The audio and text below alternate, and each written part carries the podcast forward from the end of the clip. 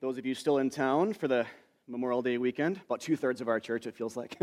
but nice to all be here in the same room. I always love. Uh, last year, some of you guys know I was on a sabbatical that started this time last year, but last week. So I was gone for the whole single service summer, which you know, it's nice to have the sabbatical, but I kind of missed the single service time too. It was kind of an odd feeling uh, in some ways to, uh, to miss it, um, to miss that one service change. But anyway, uh, well, my name's Chris. I'm one of the pastors here. If you're just joining us for the first time today, welcome to our church.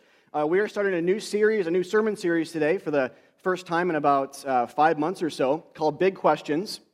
And uh, it's a, it's, a, time where we are answering questions that the church has asked us. So, people in our uh, community for the past couple of months now have been feeding us questions over email and just talking to us about these things. Uh, things that are on their heart theologically or philosophically about our church, uh, ministry wise, or what, whatever it might be. And we have gotten a ton, so thank you for supplying us with the questions that you have for those of you that have participated in that. But don't let that stop you. We're actually full, I think, through the summer. Uh, I think, uh, roughly around there anyway. But don't let that stop you from supplying us questions. If you'd like to give us some, you can email bigquestions at hiawathachurch.com, and that goes to me and Spencer, the two pastors here. Uh, and we would love to at least uh, talk to you about it, or maybe it's, it's going to be a more preachable question than what we have already, so we'll weave it in or extend our series into the fall. Right now it's going to end in Labor Day weekend, but maybe we'll extend it or at least file it away for some future sermons. So uh, don't let that stop you from uh, sending us more. But again, thanks to those of you who have uh, given us a ton of really, really great questions. So uh, today, though, we're going to start our first one. Uh, two people asked this question. Uh, the broad question, there, there, are a lot of specifics to this that I'll mention some of those here, but the broad question is what does the Bible say about homosexuality? And we got this question, like I said, from two people, but it actually planned to preach this today anyway as sort of an appendix type sermon to where we've been these past uh, five months, really, since January, mid January, in our Song of Solomon series. So if you don't know what that book is, the Song of Solomon is essentially a love story, an Old Testament love poem between King Solomon, son of David, lived around 960 BC or so, wrote a good chunk of the wisdom literature in the Old Testament between him and his wife and uh, during which we just presupposed every single week uh, that we preached it that true marriage consisted of a man and a woman, monogamous, married, and faithful for life, but all along understanding that uh, some of you may have wondered about the issue of homosexuality during the series, maybe even asking yourself uh, hypothetically, could the Song of Solomon have been between a man and a man? Or between a woman and a woman? Did, did God essentially flip a coin, you know, and say, all right, it's going to be between these two different parties gender wise? here, but it could have hypothetically been between uh, same sex uh, couples. It would have just taken way too much time to make that an aside in a sermon, obviously. Uh, we want to save it for its own sermon.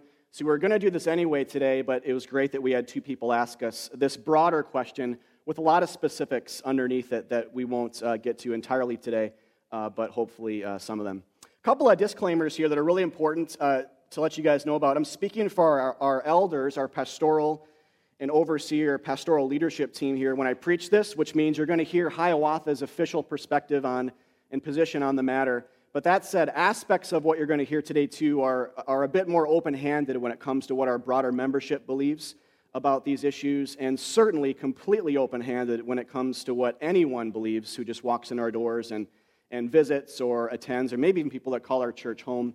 And on that level, so non member level, um, completely open handed. But uh, but understand I'm speaking for, and I, I do that every week. I'll say the we a lot from up here, and I, I pretty much speak for our overseers, our pastoral leadership team every week on whatever the issue is, but especially this week. I want you guys to make sure you're hearing that.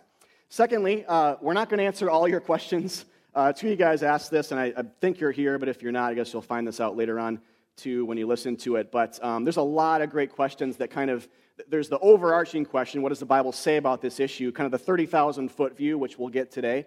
Uh, but and there's but there's sub questions there's like follow-up questions right like if this is true well then what do you do here practically if this is bible says this over here well then what does this look like in my life over here we'll talk about some of those things a little bit today but but i can guarantee you you'll leave without some things being answered so just uh, otherwise you'll have bad expectations and you'll leave just really disappointed so at least, at least have that good expectation coming in that we're going to get the 30000 foot view here and not uh, just the ground uh, view on every single detail under the sun as it pertains to uh, this issue. But don't let that stop you from asking us about this. These are really important things to talk about, whether it's personal to you uh, or not. Um, talk to us about it. These are, these are not things to, uh, to keep quiet on, but to just have open dialogue about in the context of a safe place like churches should be safe places for this kind of stuff, and Hiawatha is, so please talk to us about it.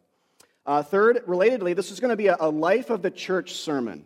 A life of the church sermon. Uh, what does the Bible say about this sermon? Uh, how does the gospel of Jesus Christ apply to this sermon? Not a political or st- statistical lecture. Just to be clear on that. This is a sermon. This is we're talking from the Bible here, not from the, the argument from statistics or an argument from politics. This is not a lecture on these matters. This is a sermon. We want to hear from God, in other words. We want to talk about what God is saying to us on these matters through his uh, written, revealed word to us. So, Jesus will be the hero, as he always is, and sexuality more broadly will be addressed as something that all of us wrestle with, whether it's same sex attraction or not. But have that uh, in, in your minds going on. I hope you guys have this every week. If, if this is not your church home, wherever you guys call a church home, that when you go and when you hear a sermon, when you read the Bible for yourselves, individually or with your spouse or friends or whatever, have the, the perspective that God wants to say something to me. We can easily have that perspective that God is aloof. He does not want to speak. We're bothering him when we pray. We're bothering him when he asks deep questions that we should just know or something. It's just not true. God loves to speak. He, he, he, is a God who calls himself the Word. He's speaking Christ to us. He's speaking salvation, speaking deliverance, speaking clarity uh, into issues that are very murky. And this is not an exception here with uh, this issue. He really does have something to say about it, which is really great. I mean, whether you wrestle with this or not on a personal level or not, or just have opinions on it, it's awesome that God does care, that He speaks into these corners of our existence and our society and does not leave things untouched. And there's mysteries, no doubt, to the scriptures, and there's mystery, mysterious components practically to this issue as well. But there's a lot of revealed divine will uh, in regards to it at, at the same time. So he's speaking to us as it pertains to sexuality broadly, not as a killjoy and nor as a rote commandment giver, but one who loves us deeply. You know, like if you guys are in a, a loving relationship right now with a spouse or a friend, if you know that someone loves you and you love them, when they speak, you're going to want to listen, right? If you're in a loving relationship with someone and you love them, when they speak, you're gonna, your, your ears will perk up and you'll want to hear what they say. It should be the same for us as the church uh, with God. When He says something, we're going to want to hear it. We're going to want to listen. We're going to want to be maybe corrected a bit or be kind of added to in terms of what um, we are not yet aware of on a particular issue, the blind spots that we may have. So that's the third thing. This will be a sermon, not a lecture. The fourth is that if you do uh, wrestle with same sex attraction, you're in a safe place. Hiawatha Church is a safe place to talk about these things. Here, you're not alone. Also, understand that you're not alone. Jesus welcomes you, and so do we. It's not the unforgivable sin, uh, contrary to what you might have heard implied by other Christian teachers or so called biblicists. So, have that in mind too as we, uh, as we move forward.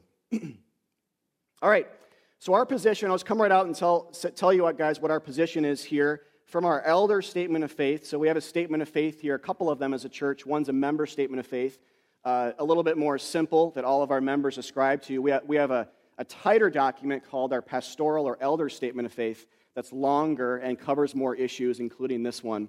And so, all of our, uh, like I said before, our pastors, our elders, our, so our lay and vocational pastors and elders here at uh, the church uphold, and, and many others too who are not on that team but who call this place home. But this is our official perspective uh, on the matter. So, uh, this is from 4.3 in our statement of faith.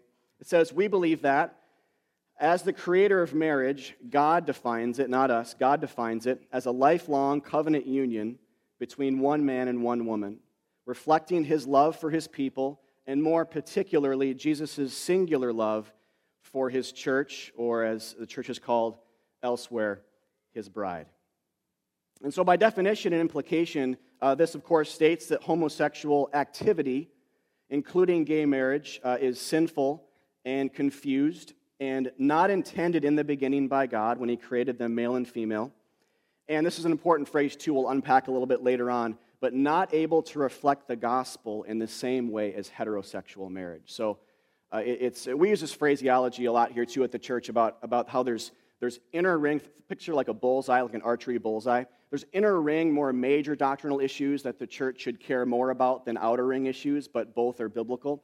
This, we would say, is an outer ring issue in that it's not, our perspective on this issue does not necessarily determine automatically if we're a Christian or not. It's not inner ring, like it doesn't directly relate to what Jesus did for us on the cross or the, the, the doctrine of the Trinity or things like this, but it's related to the gospel in that it can or cannot, depending on your perspective, reflect it healthily and properly. So we'll, we'll come back to that uh, in, in a little bit here, but with our position, just understand this is where we're starting from, and, and that, that homosexual behavior is a twisted and broken version of the ideal. Uh, one thing to pull from this, though, and this is sort of another disclaimer, but also an extension from our position, is this really important, it's kind of a qualification, I guess, in sorts too, but it's a further definition of the matter, is the difference between temptation and sin. So, I want to be clear that there's a stark difference, as the Bible teaches, between temptation and sin. The Bible says in Hebrews 4 15, speaking of Jesus, For we do not have a high priest who is unable to sympathize with our weaknesses, but one who, in every respect, and this is the key, has been tempted as we are, yet without sin. So it's very possible, and this happens in all of our lives every single day. We're tempted, yet we do not follow that temptation unto behavior. You guys see the difference? Jesus was tempted in every single way that you and I were, and yet he didn't sin. He was the perfect man, the God man, God in flesh. And so we have to biblically separate these things, right? Sometimes they look like they're very close, they, they look like they're maybe you know overlapping orbs, but they're actually very distinct entities. You can be tempted, but not sin in mind and body. So as it applies, it applies to any type of sin, but as it applies to homosexuality or homosexual behavior, actually homosexuality broadly, the orientation or the predisposition or the attraction or the temptation towards same sex activity is not inherently sinful. Just want to be clear on that. The, the predisposition, the orientation itself, the temptation towards same sex activity is not inherently sinful. A product of the fall, we would say, yes, a, a, a not ideal predisposition, a not ideal orientation, temptation itself uh, you could say, a product of living in a fallen world for sure, but not the same thing as sin. Acting out on homosexual desires in mind or body is sinful, however, and is to be condemned in the same way heterosexual sexual sin is. So, if this is the case, then to be clear, it's very possible to be a gay but celibate Christian. It's very possible and very, very, maybe more common than a lot of you realize to be a gay but celibate, and celibate just meaning, of course, abstaining from sex and marriage, Christian. Uh, the, the two main sources that I'm citing here today are written by gay, celibate Christian men. Uh, the one is Is God Anti Gay uh, by Sam Allberry. Uh, the right here, and on the left is uh, Wesley Hill's book, uh, Washed and Waiting. his book's a little bit more testimonial. Sam Allberry is a little bit more of a systematic biblical approach to this, though both are deeply entrenched in uh, the scriptures. But again, both of these men are self professed gay but celibate Christians, men who recognize that acting out on their homosexual orientation would be sinful, but who are also not changing to a heterosexual orientation at the same time, not because they don't want to necessarily, but because they just can't or haven't been, uh, been able to. And I'm not going to, just a sidebar here, not going to comment much more on this today other than just to say here with the whole uh, nature nurture debate, which some of you are probably well aware of, maybe some of you aren't, but just the debate on where homosexual orientations come from. Is something that we're nurtured into or something that we're born into? Um, all I'm going to say on that, though there's much more to say on this, is that our, our perspective in general here uh, at Hiawatha is that it's both. There's, there's a both and because sin is both, right? Uh, sin is something that can prod us from the outside. We, we can be exposed to things and in certain types of uh, places or, you know, in, in our life, and certain types of parents or whatever, or friendships that might be good or bad, that can affect us and lead us into sin or not in different ways in life, right? We probably all had friendships that have been really good or just really, really bad ones or whatever that have created contexts for sin, but, but the Bible clearly says that we're born into sin at the same time. So homosexual orientations are also by nature uh, too. And that doesn't mean it's always the same exact thing for uh, each uh, individual gay person, but, um, but it does mean that if we apply a, a scriptural meta narrative approach to this idea, that the, uh, the story, the greater story of where did sin come from, the Bible clearly says about all types of sins, not just this one, that it's, that it's nature and nurture. It's outside of us, prodding, poking, affecting, uh, but it's also something wrapped around our DNA that we can't shake unless Jesus himself erases it with his blood. So, that's all I'll say about that. But going back to these guys for a second, uh, they would say then that the goal, just be clear on this, the goal then isn't necessarily for gay men and women to change their orientation, uh, but to run to Jesus and to remain celibates. Just want to be clear on that. The goal isn't necessarily to change uh, a gay person, a Christian's orientation, uh, though that happens for some.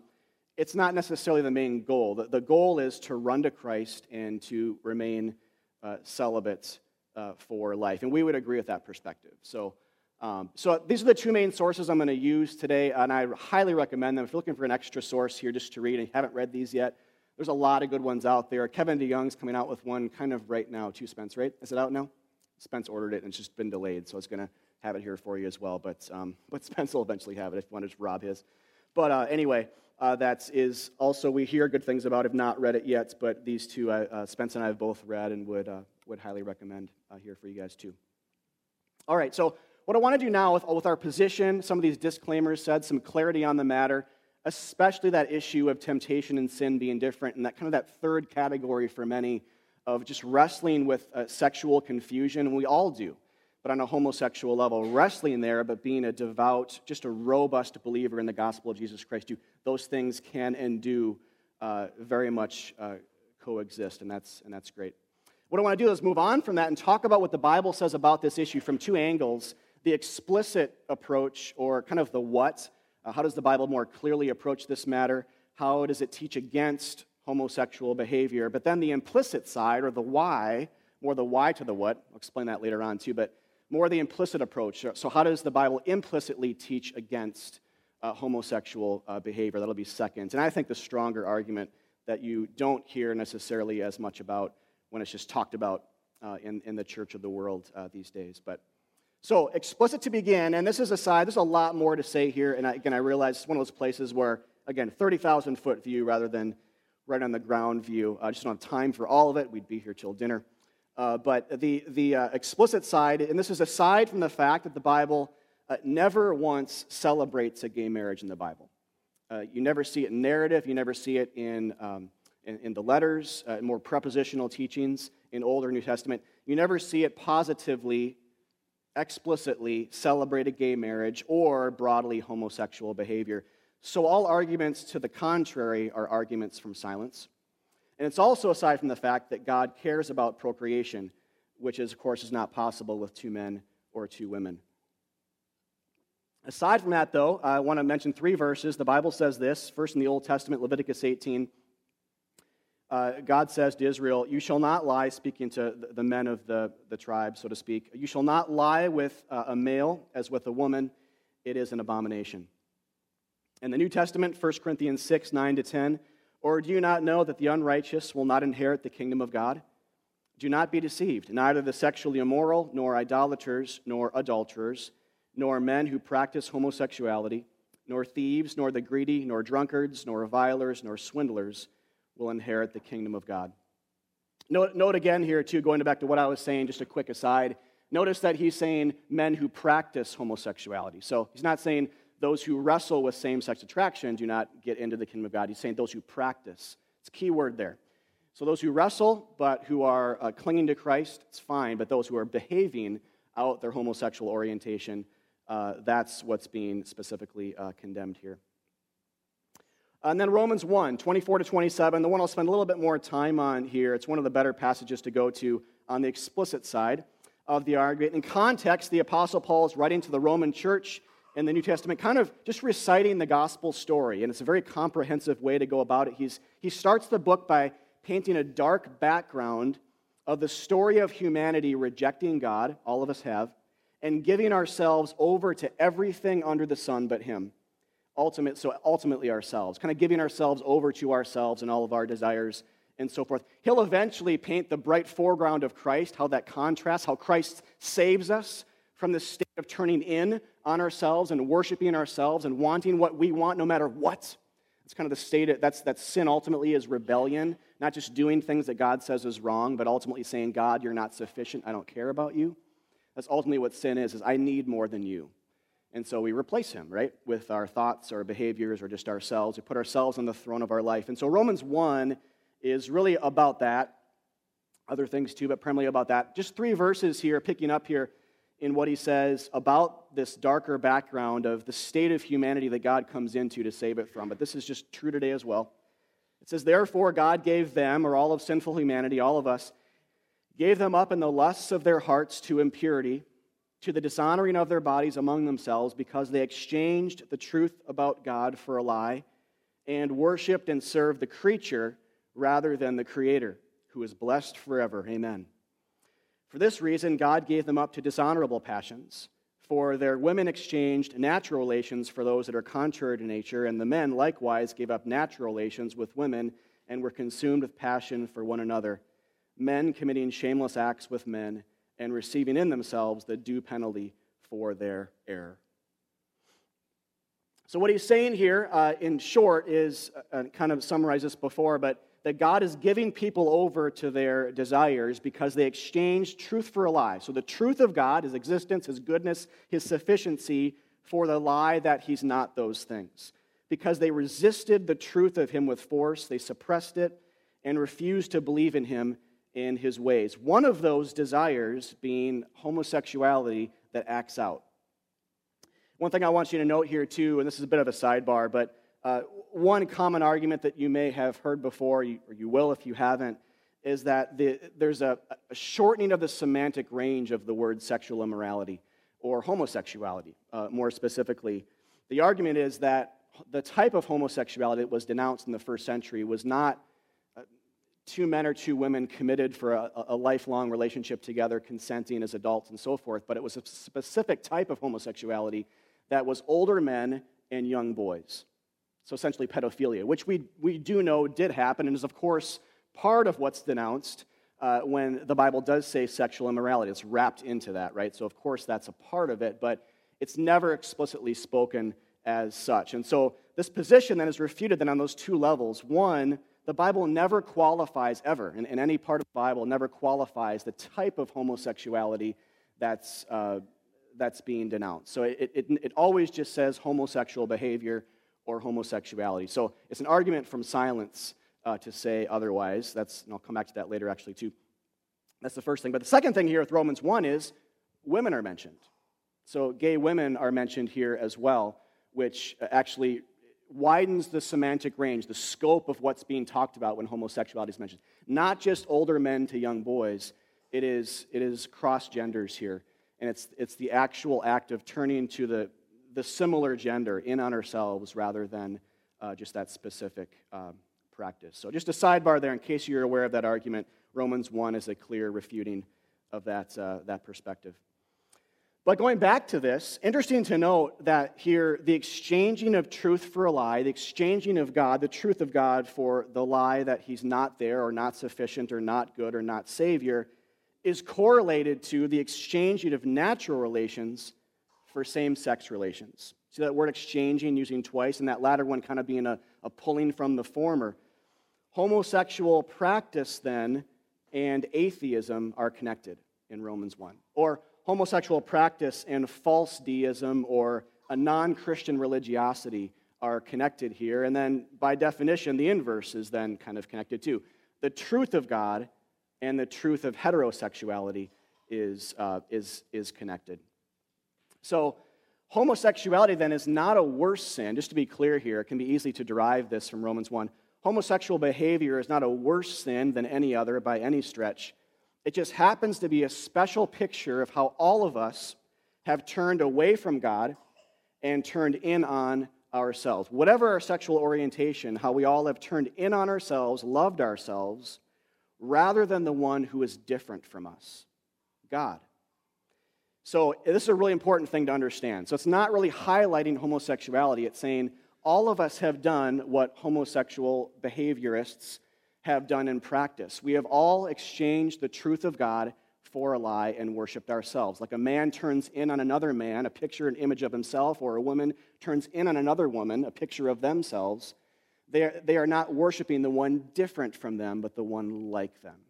So a, heterosexual relationship does not have that same type of, of similarity between the genders. So what Romans 1 is saying then is all have done this. You know, we're seeing a, a special picture in homosexual behavior, but it's not to make them sound like they're in a worse spot. It's just we've all done that at least in our heart spiritually, if not with our, our physical behavior.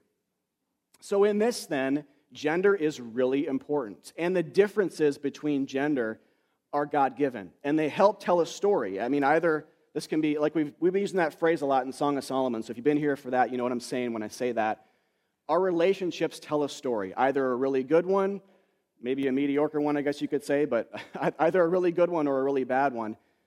We're telling a story because God's created gender and He's created relationships in marriage uh, to point to Him as it pertains to reflecting God's greater, God's greater gospel story. And so I'll move into that now. That was some explicit stuff there, but now I'll move into this implicit section the implicit biblical teaching against homosexual behavior.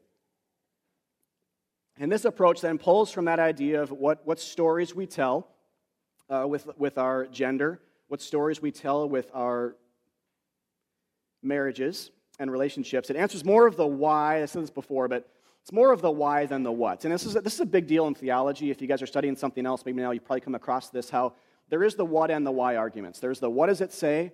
Uh, you know, what, the, what, does the Bible kind of clearly, explicitly teach on this matter? How, what's the crux, kind of the what of the matter? But then what's behind the what?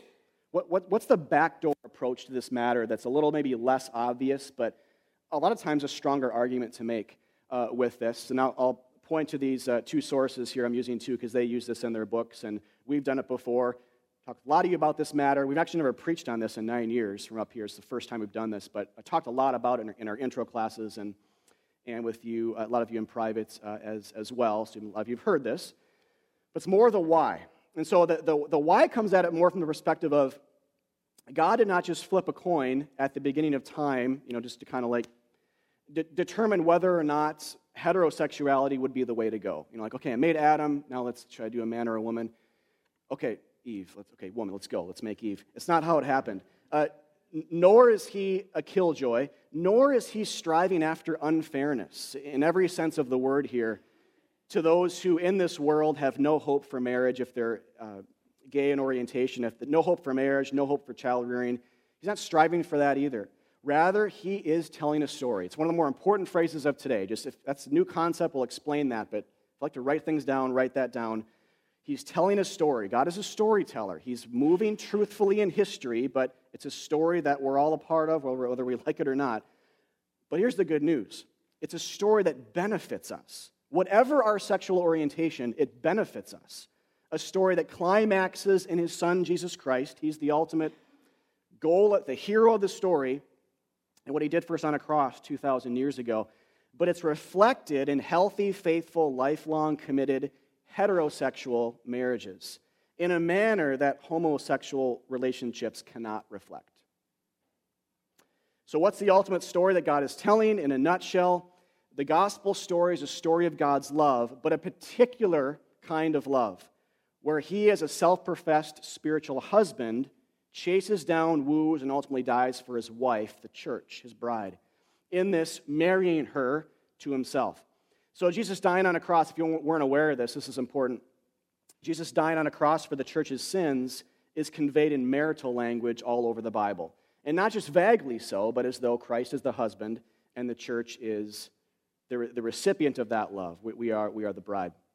And for the Christian, the true Christian, this is the most important and all encompassing storyline there is, right? Like if you're a Christian, there's many ways to word the gospel, but if you're a true Christian, that's the most important thing about you, right? The most important thing about your life is that storyline. In my life, our church's life is that storyline right there. We speak it, we sing it, we remember it in communion, we see it dramatized in baptism. It's the main message we have for non Christians to hear and adore and themselves be saved. It is the thing that uh, makes us who we are as the church. It is the storyline that we get excited about and point to and, and all that stuff. So for the Christian, it's the most important thing. Wesley Hill, uh, one of the authors I pointed to earlier, he says this about the gospel. The gospel, or the good news of Christ's death and resurrection, uh, for the early church was a comprehensive scheme or story they used to structure all dimensions of existence. The gospel is something the church, this is not just the early church, but he's speaking about a specific example about the early church. So the gospel for the early church was this comprehensive story that they used to structure all dimensions of human existence. So, in other words, to get more precise here, the gospel structures all of our existence, including marriage.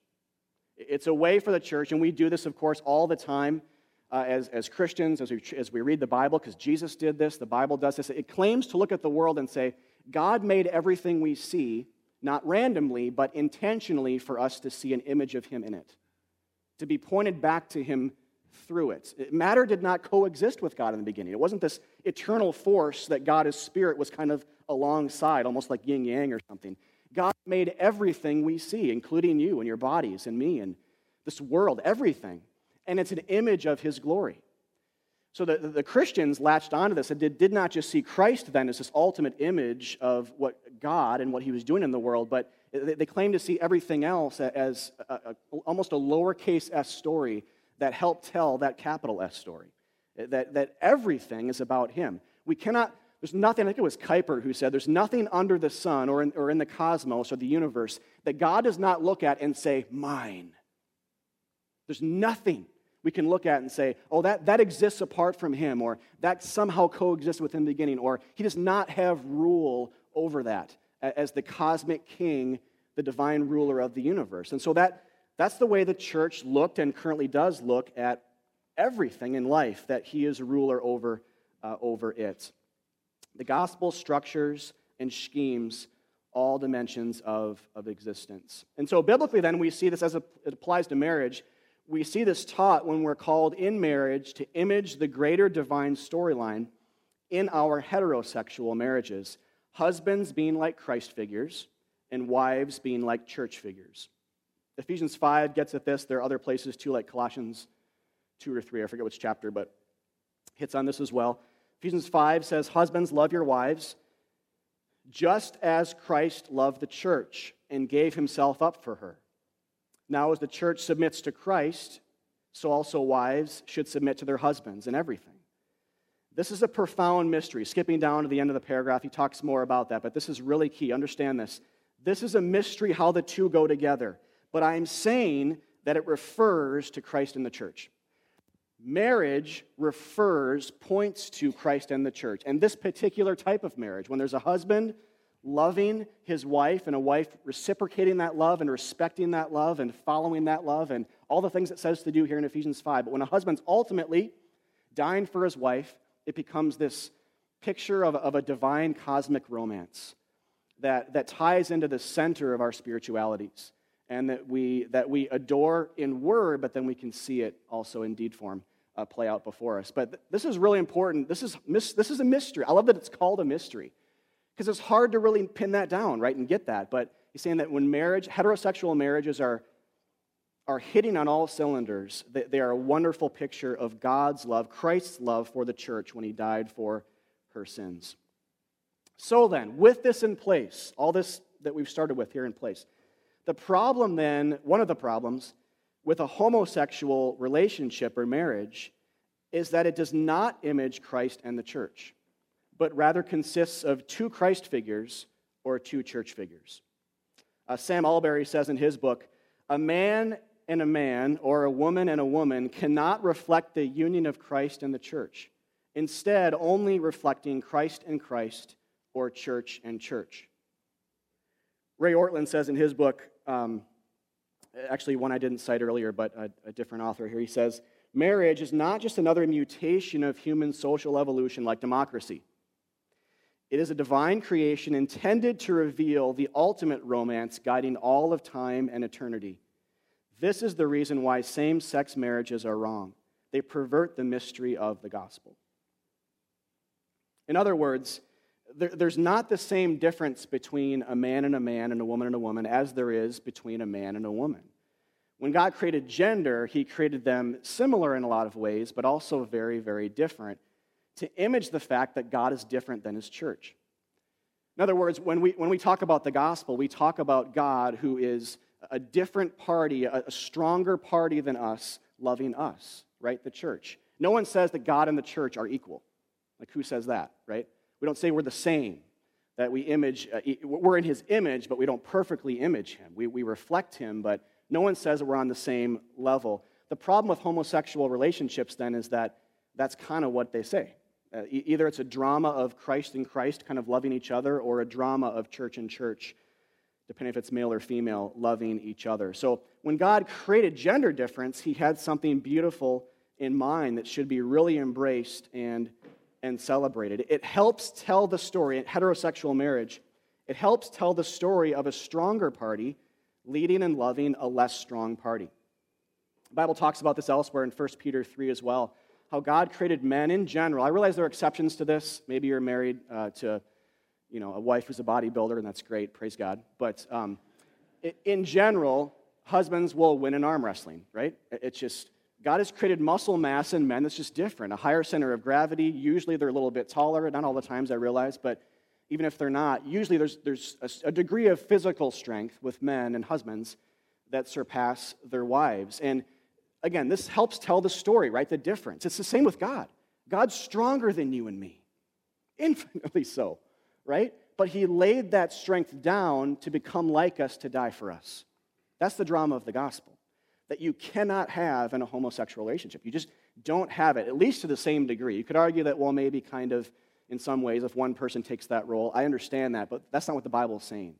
The Bible is saying that heterosexual, gender difference marriages and relationships help dramatize that cosmic romance in a way that, um, that a same sex marriage uh, can, cannot. So maybe you are asking that. Just to sidetrack on this for one second, you might be asking, well, I hear that. I understand the difference idea, but can't a homosexual relationship still consist of some kind of sacrificial love and commitments? Uh, aren't there degrees of difference amidst, uh, amongst all of that? And on one level, of course that's the case, right? I mean, not, not all sins on, on this matter are created equal. There are some that harm other people, harm the self, and harm other people, and maybe society at large a little bit more than others, right? So, on one level, of course, that's true to a degree. But just three things in response to that, if that's your question. It's a great question, but three things. One, just because one type of homosexual relationship is less harmful to people or others or society or whatever doesn't make it right. Just because one is less harmful doesn't make it doesn't make it okay. And second, I said this before, the Bible never qualifies types of homosexual behavior. So you never see in the Bible this type of situation come up and then, you know, Paul or whoever's writing or Jesus even speaking, never see him say, "Well, here's a second best option for you. Those of you who aren't changing your orientation, here's a second best option is, is a committed, faithful marriage to another of the same sex. As long as you're committed in faith, the Bible never, ever even comes close to toeing that line. It never gets there. So homosexuality is always has, has this very wide semantic range to it uh, that covers uh, all kinds. And, and third, this is maybe the most important God is not telling the story of broad, undefined, random love in the world. God's love is very specific, it's very defined. Uh, it, it's the, it's the, the story of a love that's very husband like for a wife like uh, figure. It's a husband like sacrificial love specifically for a wife like entity. That's what you see, Old and New Testament. It's never just God loves broadly, it's always a specific kind of love. So that's a common thing, right? Is maybe you've heard this or even think this today is well, if it's love, it's got to be okay in God's eyes. And emphatically, the Bible says absolutely not. Because there are many times of love, many kinds of love, and times that love is misplaced and very selfish, right? I mean, love can be perverted. We experience this every day. If you try to love someone, it, it, do you have pure motives? Do you have, I mean, all this stuff. God's love is perfect, and there's a specific kind of love that He's intending for the world. It's husband like for a wife like entity. Relatedly, understand that God is never called a wife in the Bible. God is never called a wife who then marries the church who's, who's a bride, nor is the church ever called a husband who marries the husband uh, that, that, is, that is Christ. You, you never see that language used. It's always husband referring to Jesus and wife referring to, uh, to, his, uh, to his people. So, um, so three things there. there are more, there's more to say, but if that was a question you had, it's a great question. But those are three kind of initial responses that I would give, I think the Bible gives on that matter that's, uh, that hopefully help a little bit there. But again, implicit stuff. To wrap this up, this greater gospel story for a Christian matters more than anything, more than ourselves, more than our comfort in life. It structures our whole existence. And so, gay Christians, then, who buy into this story, abstain from homosexual behavior due to the contrasting story they would be telling by having a relationship with another of the same sex. Wesley Hill says this uh, as, as a gay man, he says, I abstain from homosexual behavior as a gay man because of the power of the scriptural story. Isn't that fascinating? It's wonderful. He's basically saying, in other words, I abstain because I'm captivated by the story of a husband like God loving a wife like church. He's captivated by that story. He believes God defines gender. He believes God defines marriage. He defines the gospel around uh, marital terms that are heterosexual, and he's not seeking to, to, to change that or tweak. He gladly submits as a gay man to that storyline because he's believed it, right? And he doesn't want to tell a contrasting story that he would tell if he were to engage in homosexual behavior or marry another man. So, the power of the gospel story does change lives. It really does. It transforms people and it changes behavior. And you could, you could apply the same thing to heterosexual sin as well. It's not just homosexual sin, it's heterosexual too. We tell the wrong story when a heterosexual husband has an affair, right? Is unfaithful to his wife. Wrong gospel story. God is not like that. He's better. He's more loving. He's more faithful, more committed. He never divorces. So, all those things that have come up a lot more in the Song of Solomon, which I won't repeat, here on topic with homosexuality, it's the wrong story to tell. It's not the right uh, divine romance to embody in the world. Gender difference is crucial because God is different from us. All right, so where to go from here? Uh, just a few, a few things. Uh, and man, this could be a whole other two hours. It won't be, just to be clear, but just saying that. Um, where do we go from here? To, to those of you who are presently wrestling with same sex attraction, I said before, you're in a safe place, you're not alone. Uh, th- this is obviously something that you wouldn't share with just anyone, but to whatever degree that you have a, a trusted friend or pastor here in this church, this is your church home or wherever your church home is, uh, the church should be a safe place to share that, to pray that, pray through that, address it, and process it. You are saved by grace. God loves you deeply, not, not by how well you overcome this desire or orientation. You are saved by grace, by the blood of Christ, not by what you do. You're not a lesser Christian. You're not a weirder Christian. You're not a lost cause Christian. Um, and God may help you overcome your desires to become heterosexual, uh, or He may not. This may be a thorn in your side uh, for life. We all have thorns in the side that keep us humble and keep us clinging to Christ. He may not do that and call you to a life then of celibacy. As these two men we've cited today, Sam Allberry and, uh, and Wesley Hill, a life of celibacy as you cling to Him and find meaning relationally in friendships with God's people. Singleness and celibacy is not a bad thing. Uh, it's not even a second best thing. It's a great option for a lot of people, whatever their sexual orientation. It's not a punishment. Jesus and Paul were single. Actually, uh, Shane Claiborne here says, I think this is great. Uh, we can live without sex, but we cannot live without love. And so I think the invitation to you, wherever you are, on, on that spectrum of wrestling with uh, this issue, this is the reason why we continually preach the need for the church to have deep, sacrificial, committed friendships. Wesley Hill actually wrote a book. Uh, what's it called, Spence? It's Friendship or Friendship in Jesus? Or I don't know. I'm just making that up. I don't know why I said that. It probably is.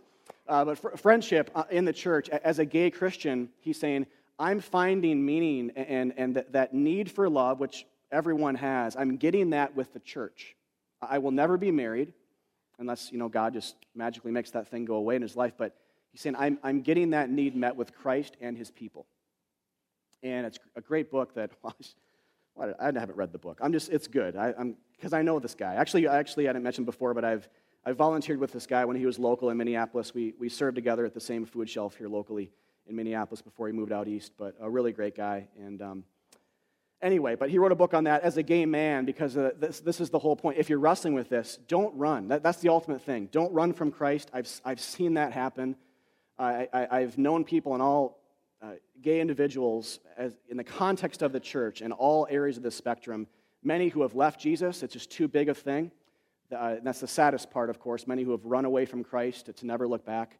I mentored two guys, uh, at a, a none of you guys know these people, different church setting, uh, way back, uh, who um, confessed that, talked about that with me, processed that with me, and as I was helping them, they just abandoned Christ and the faith altogether. So that happens. Don't do that. Stay close to Jesus. He, he, he may take that away from you, it may be a thorn, but whatever the case, just stay sexually messy before Him. But, but He's calling you to Himself primarily, uh, not to change. Change, whether physical or spiritual, will happen in the context of the Spirit working on you, but He just wants you rather than any kind of cleaning up that He would, um, that you may think you have, have had to have done or fake before coming to Christ. So don't run away from Him stay close to Jesus and to his church. Second, here, uh, someone asked this, uh, one of the two that asked about this question, asked about how do we minister to people here who are on the extremely conservative, religious, fundamentalistic side, and also the uh, very liberal, pro gay activist side, just for lack of better terms there, you know what I'm saying, uh, on the, ends of the spectrum. And this is a great question. just let me have just two minutes on this. It could be another couple hours again, but just a couple minutes. Uh, remember that uh, when, Jesus, when Jesus ministered in the gospel accounts, he turned away Pharisees, very religious people, very on outward appearances, very, very, very good people, very conservative people, and also very extremely hard hearted pagans at the same time. You guys know this. If you read the Gospels, you know this, right? He, he was kind of this centrist of sorts that just offended people on both sides. And he, and he, but he drew people from both camps as well who had those soft hearts and kind of came to him. Eh, but, but as we live out the posture of Christ as the church, this will be, it'll be the same for us. He's, all, he's alive in us, and we will have this kind of third gospel way, uh, almost this middle ground third Jesus or gospel way that's not the extremes, that will, but that will simultaneously offend both sides. So people ask me, how do you minister, to, how do you minister here? healthy, I'm like, oh man, good luck. People are just going to hate you no matter what, you know? I mean, both sides, you'll be, you'll be the bad guy. But just like Christ was. Uh, but, but it's not just what you think, it's not just offending the liberal side. You will, as you do what I've been saying here, what we're saying, what, what the Bible's actually saying here about the nature of sin, the nature of the cosmic divine romance story, as you live out that middle, as you love, but also speak truth and exclude where appropriate, um, it's, it's the conservative side as well. Uh, the, the religious fundamentalists who have no category for separating sin and temptation uh, have no category for including homosexuals in the church, right? There's just there's hardly a category for them, but and they'll be condescending. They'll think they're they're better, and you know, and maybe you have sensed that. It, whatever you categorize yourself as, you sense that in your heart, and we all have that that that proneness. That's a word uh, to propensity to uh, condescend and look down. But if that's the case, the gospel hasn't captivated your heart. You think you're better because you don't see your sin as big, heterosexual or homosexual. And so, anyway, getting ahead of myself. Uh, remember that Jesus had this third gospel way. And so that, that's going to happen for us. When we speak the truth, that the gospel is a, a comprehensive scheme or story that structures all of our existence. You know, uh, when, when we say, it's not just about saying, okay, Leviticus 18 says homosexual behavior is a abomination when we say it's not just that, but it's about this greater, this implicit greater storyline that guides all of history, that homosexual behavior is sin, that it is an abomination, the world will hate you and us for this message, for not joining them in further rebellion against God. But on the other side, as we, the true church, include gay people, as, as we love them, as we include broken, sexually confused sinners, wherever they are in that, on that issue, much more than religious uh, fundamentalists would like us to, we'll be hated on that side as well. We will invite them into our homes, our church gatherings, our community groups. We'll listen to them and love them and, and gently start to share God's story with them as well. But again, in that, religious people will hate us for that type of ministry. They're a Pharisees. They are. Uh, they look good on the outside, but inside they have hate and they have condescension they're the people that were the, the biggest types of enemies of Christ in the Gospels because they had a poor view of sin and, and, a, and a poor view of self and a poor view of salvation and their need before God and all of that. So A couple examples there of operating more in that middle in light of all we've said today as we do this. So, so how do we minister to the extremes? We love them on both. We, we love the Pharisees and we love the, um, the pagan, the hard hearted pagan. We listen to them, we invite them to church. And all along, we tell a comprehensive theological story. We live it. One about Christ, the ultimate husband who died for them, his figurative wife. And that when they actually receive that, it eventually quells the angst of the uber pro gay agenda type, but also the angst of the condescending religious right type at the same time. It, will, it will quell that. When they actually, people actually are, just like Wesley Hill was as a gay man. If you're, if you're asking the question, does this work? Well, I've got one good example for you today. Yes, it does. Because Wesley Hill said, you know what makes me abstain from homosexual behavior? It's not just Leviticus 18 saying don't do it, it's the, it's the story. It's the divine romance guiding all of it. It's, it's Christ clearly being a husband and the church clearly being a wife. And the fact that my behavior as a gay man cannot dramatize that. That's what's, and I love that story more than myself, more than my orientation, more than my comfort, more than my pleasure. I love that story. And that's what, that's what helps them abstain. So as you speak that story, as we speak it as a church constantly, every single week when we gather here, it's our mantra as we live it out, as your marriages dramatize this to people on both sides. It will eventually quell the angst that you get on the extreme conservative and extreme liberal side, and will offer that way they're probably not even aware of yet that third gospel Jesus way that's very exclusive but very inclusive at the same time. It's paradox, but it's beautiful. Come to the cross messy and understand sin is a big deal as you come to that cross. And uh, that's, the, that's the only answer. There, there's no other, and not all will accept, uh, many will reject, but that, that is the only way to minister there is, is to love, listen, invite, but tell that comprehensive theological story. And um, if it captivates them, if they receive it, let the Spirit do the rest. Third and final, uh, broad statement here. Whatever your sexual perversion, we all have them, heterosexual or homosexual, Jesus offers cleansing. I'm going to read 1 Corinthians 6 again, but add a verse that I didn't before. Or do you not know that the unrighteous will not inherit the kingdom of God? Do not be deceived. Neither the sexually immoral, nor idolaters, nor adulterers, nor men who practice homosexuality nor thieves, nor the greedy, nor drunkards, nor revilers, nor swindlers will inherit the kingdom of God. Here's the key. And such were some of you. But you were washed, you were sanctified, you were justified in the name of the Lord Jesus Christ and by the Spirit of our God. My final question to all of you is as you do some heart searching just right now in the room, do you fit anywhere into that list at all? anywhere. Do any of those words describe you? If that's the case, then I have really, really good news for you. Uh, the gospel is for you. I don't care where you are, I don't care where you've come from, what you wrestle with. The gospel of Jesus Christ is for you because it's these types that Jesus loves and washes and makes holy and sanctifies. So, whatever you've brought in the room, lay it at the cross as we respond these final two songs. Don't leave clinging to something that Jesus says, I'll take from you, I'll absorb it. God didn't become a man just for kicks. He became a human being so that he could die as one of us for us.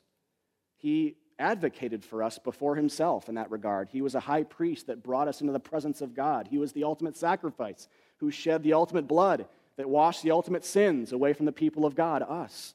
He was all that and more. And so, if you are all in this list, terrible news, right? Because you will not get into the kingdom. Hell is our future. But praise be to God, verse 11 exists. But such were some of you. Even though people are still kind of practicing some of these things, we have been pronounced innocent by the blood of Jesus. So Paul can say, You were that. Uh, and you're being transformed. You're still kind of practicing those things because you're being, you're still a sinner, but you've been pronounced innocent. You've been washed clean in God's eyes because Jesus has died in your place. It's the penalty has been paid. So if you're in this list, the good news is the gospel is for, is for you, it's for everyone, whatever your sexual twistedness. And, and if you have one, like you all do, you're in good company because we all have them, uh, whatever the orientation. And Jesus says, I, I am offering you cleansing from that and a model uh, to model marriages after. Uh, he, he's also offering a new way uh, that, in some ways, is not new, but in some ways is new.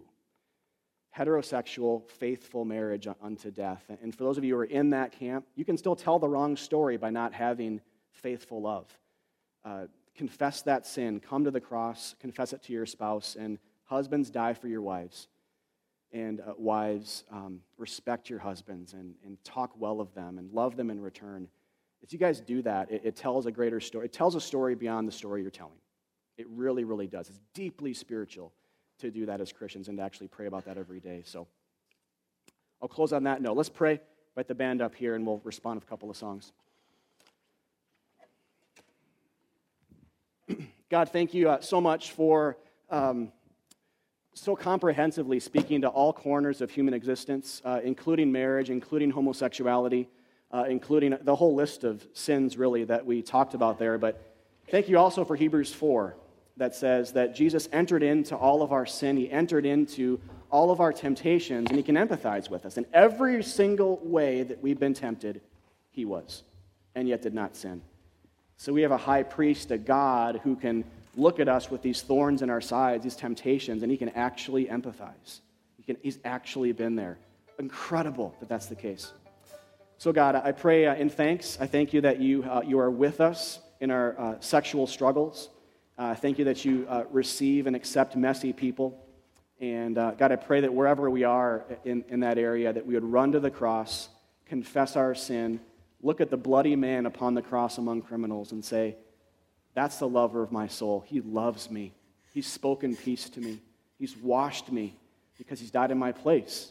He's taken my debt. And that we'd rejoice as we leave here and just more free than when we came in. That's, that's my ultimate prayer. Whatever baggage and, and debt and feelings of weightiness we brought in, I pray that at least a little bit it would be lightened. Uh, right now, maybe it already is, but as we close here, Holy Spirit, lighten the load because your yoke is easy, it's light. All you require is faith. Uh, you've done all the heavy lifting for us. So I pray this all in Christ's name. Amen. Amen. Let's stand.